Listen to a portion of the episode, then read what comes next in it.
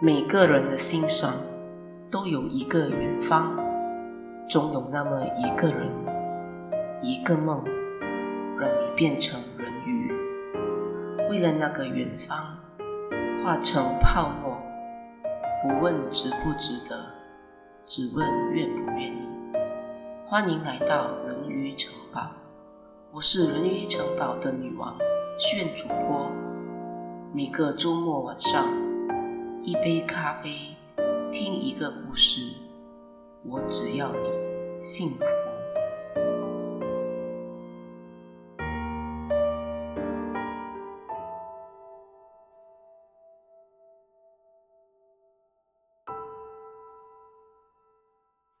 人生若只如初见，中秋节当天。林夏又到爱丽丝酒吧喝酒了。她的手里握着一份报纸，里面有一篇社区新闻报道，标题写着“中秋花好月圆”，三十八对新人共结连理。照片中有一对夫妻，脸上洋溢着幸福的笑容，他们是李涵。和贾丽琴，林夏是爱丽丝酒吧的常客。之前的半年，她的身边总是坐着一个男人，李涵。但是从今以后，这个男人和他的新婚妻子与他再也没有任何关系。李涵是个好 girl。总是可以陪他去他想去的地方，陪他吃饭喝酒，接送他出门回家。他还会带林夏认识他的朋友。时间回到两个月前，林夏单独把李涵约到爱丽丝酒吧，他又喝醉了，喝到脚步如踩在浮云之上。站都站不稳。午夜十二点，他们一起离开酒吧。这一次，李涵牵着他的手走到停车场。林夏感受着被李涵手掌握着的温度，一股暖暖的温柔。林夏对李涵动了心。在停车场。他趁着酒意，抱着李涵，在他的脸上亲了一下。林夏问：“你对我那么好，是不是喜欢我？”李涵只是告诉他：“其实我也不清楚，不过你可以继续喜欢我，直到你遇到另一个你喜欢的人为止。”林夏全身颤抖地抬起头，这一刻，他仿佛听到了这句话背后的另一个意思，那就是：你可以继续喜欢我，直到我遇到我喜欢的人为止。他还抱着希望，以为李涵会一直牵着他的手。到天荒地老，他回家后，自己躲在被窝中哭个不停。无论如何，他与李涵说好，两人还是好朋友。隔天，林夏把这一切事情的经过都告诉了她的闺蜜贾丽琴。贾丽琴。是林夏的女性版青梅竹马，他们两人从中学时代开始认识。贾丽琴从小便是学校的校花，是许多男生心目中的女神。中学毕业后，贾丽琴学了金融，进入一家知名的银行工作。林夏学了大众传媒，进入了一家报社工作。短发的林夏不拘小节，她个性潇洒，喜欢看闺蜜打扮得漂漂亮亮，在人群中一眼就能找到她的样子。偶尔，贾丽琴与其他追求者约会的时候，还会要求林夏陪她一起赴约。她觉得林夏看得上的男生才是好男生。贾丽琴留着一头及腰的长发，她生性活泼好玩，身边总是不缺追求者。她爱穿红色的连衣裙，总能把红色的连衣裙穿得像模特儿拍特写那样，又不造作。这样的女生不多。贾丽琴在太阳底下总是那么的耀眼，从她身边走过的人都会忍不住回头多望她一眼。李涵和贾丽琴是同行，两个人在金融界是认识多年的朋友。贾丽琴对林夏说过，她与李涵常常和其他同事一起吃午饭，不过两个人并不来电。时间回到半年前，林夏与贾丽琴一起吃晚饭。李涵正巧一个人在同一家餐厅里吃着意大利面。贾丽琴跟他打了招呼之后，两个人就和李涵拼桌。就这样，林夏认识了李涵。晚饭后，大家开了一瓶红酒。正所谓小酒怡情。当时的林夏还没有买车。如果夜归，都需要同事或朋友再送回家。聊天聊到午夜，贾丽琴便提出让李涵再送林夏回家。林夏回到家后，发了一个短讯给贾丽琴报平安。和李涵交换了联系电话后，李涵就回家了。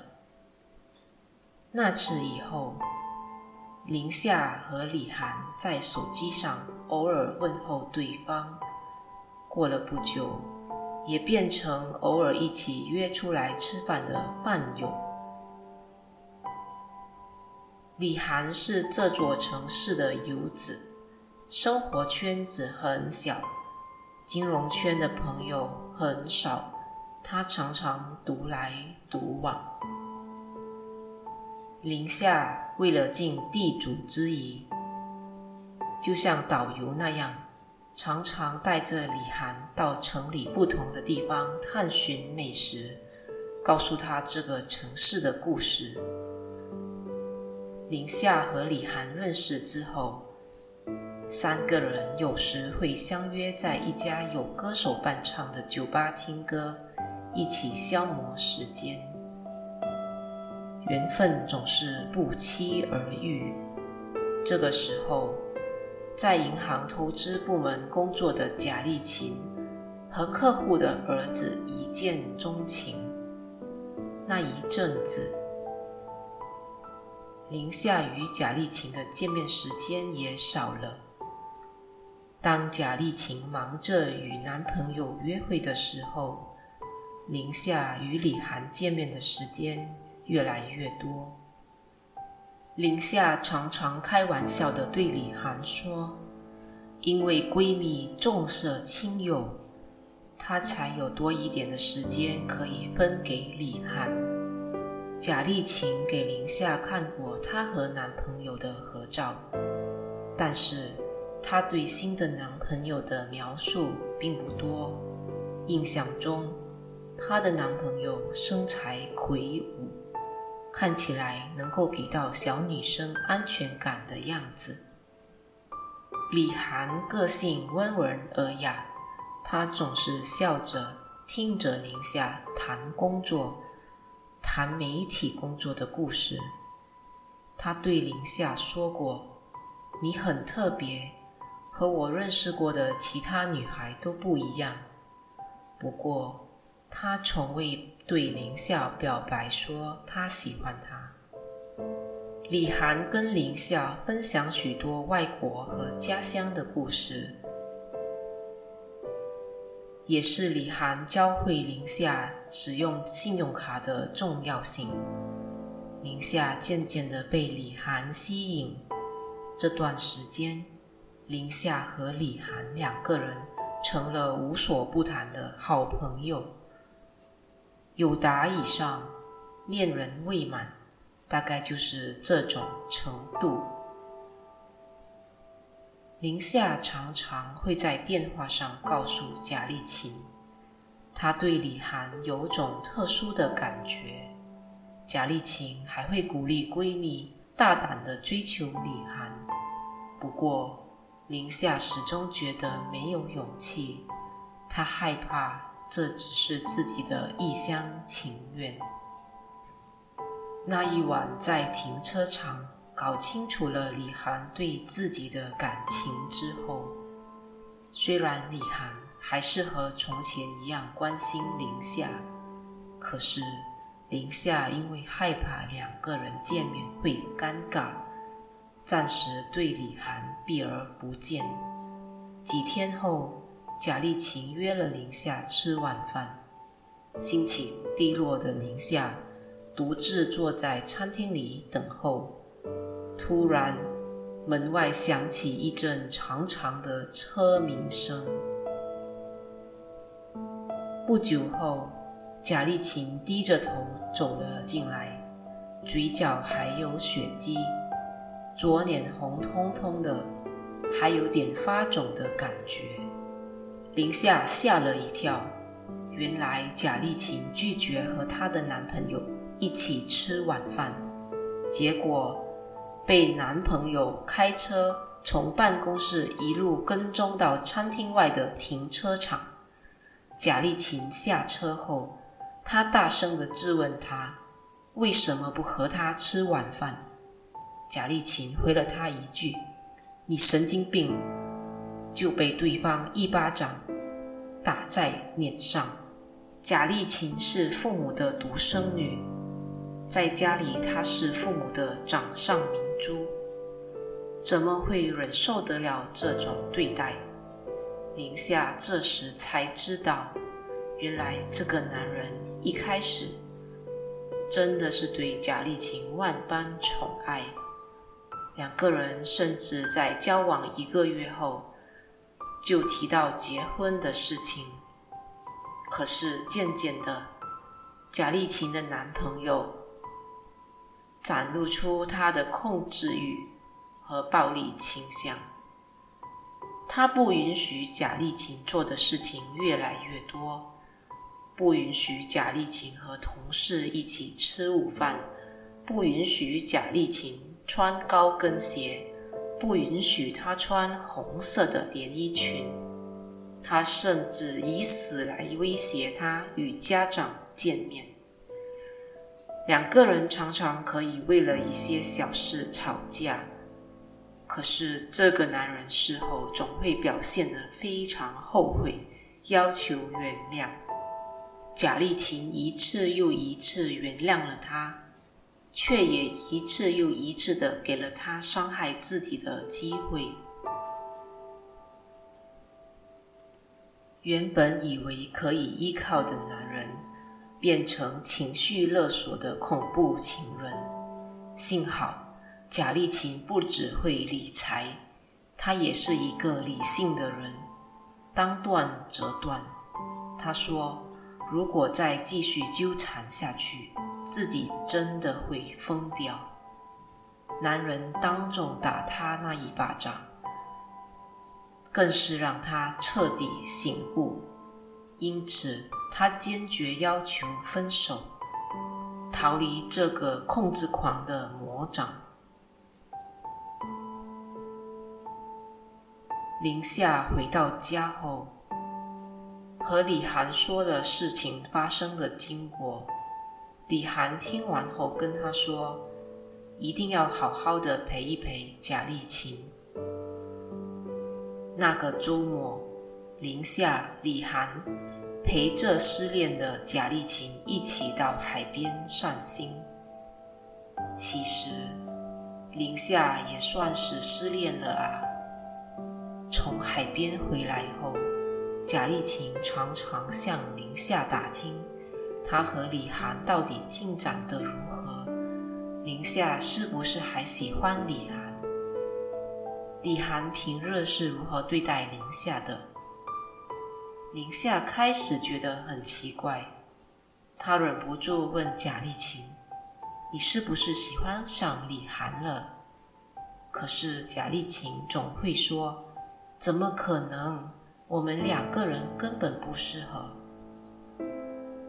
接下来，每当林夏想约贾丽琴出来的时候，贾丽琴就会告诉林夏，她正在和李涵以及其他的同事一起聚会。林夏当时也没想太多。中秋节的前一个月。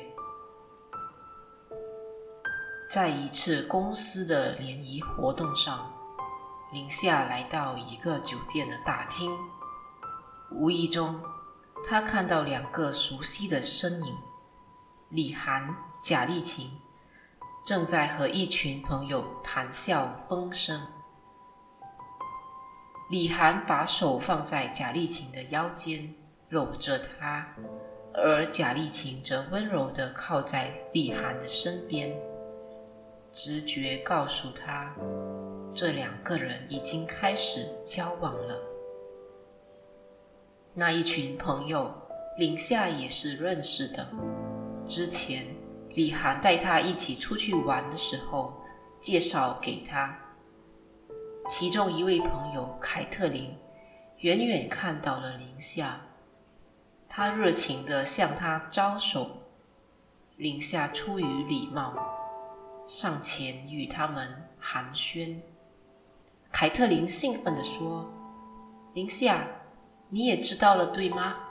李涵交了新的女朋友。”李涵和贾丽琴两个人尴尬地望着林夏。这一切都发生得太突然了，林夏实在难以接受。不久前，贾丽琴还说。自己绝对不会喜欢李涵，而李涵也没说过他有心上人的啊。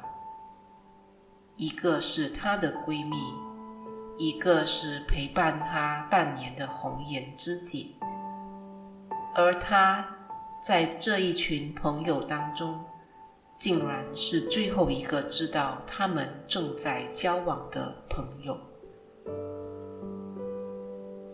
林夏觉得自己像一个傻子，内心五味杂陈。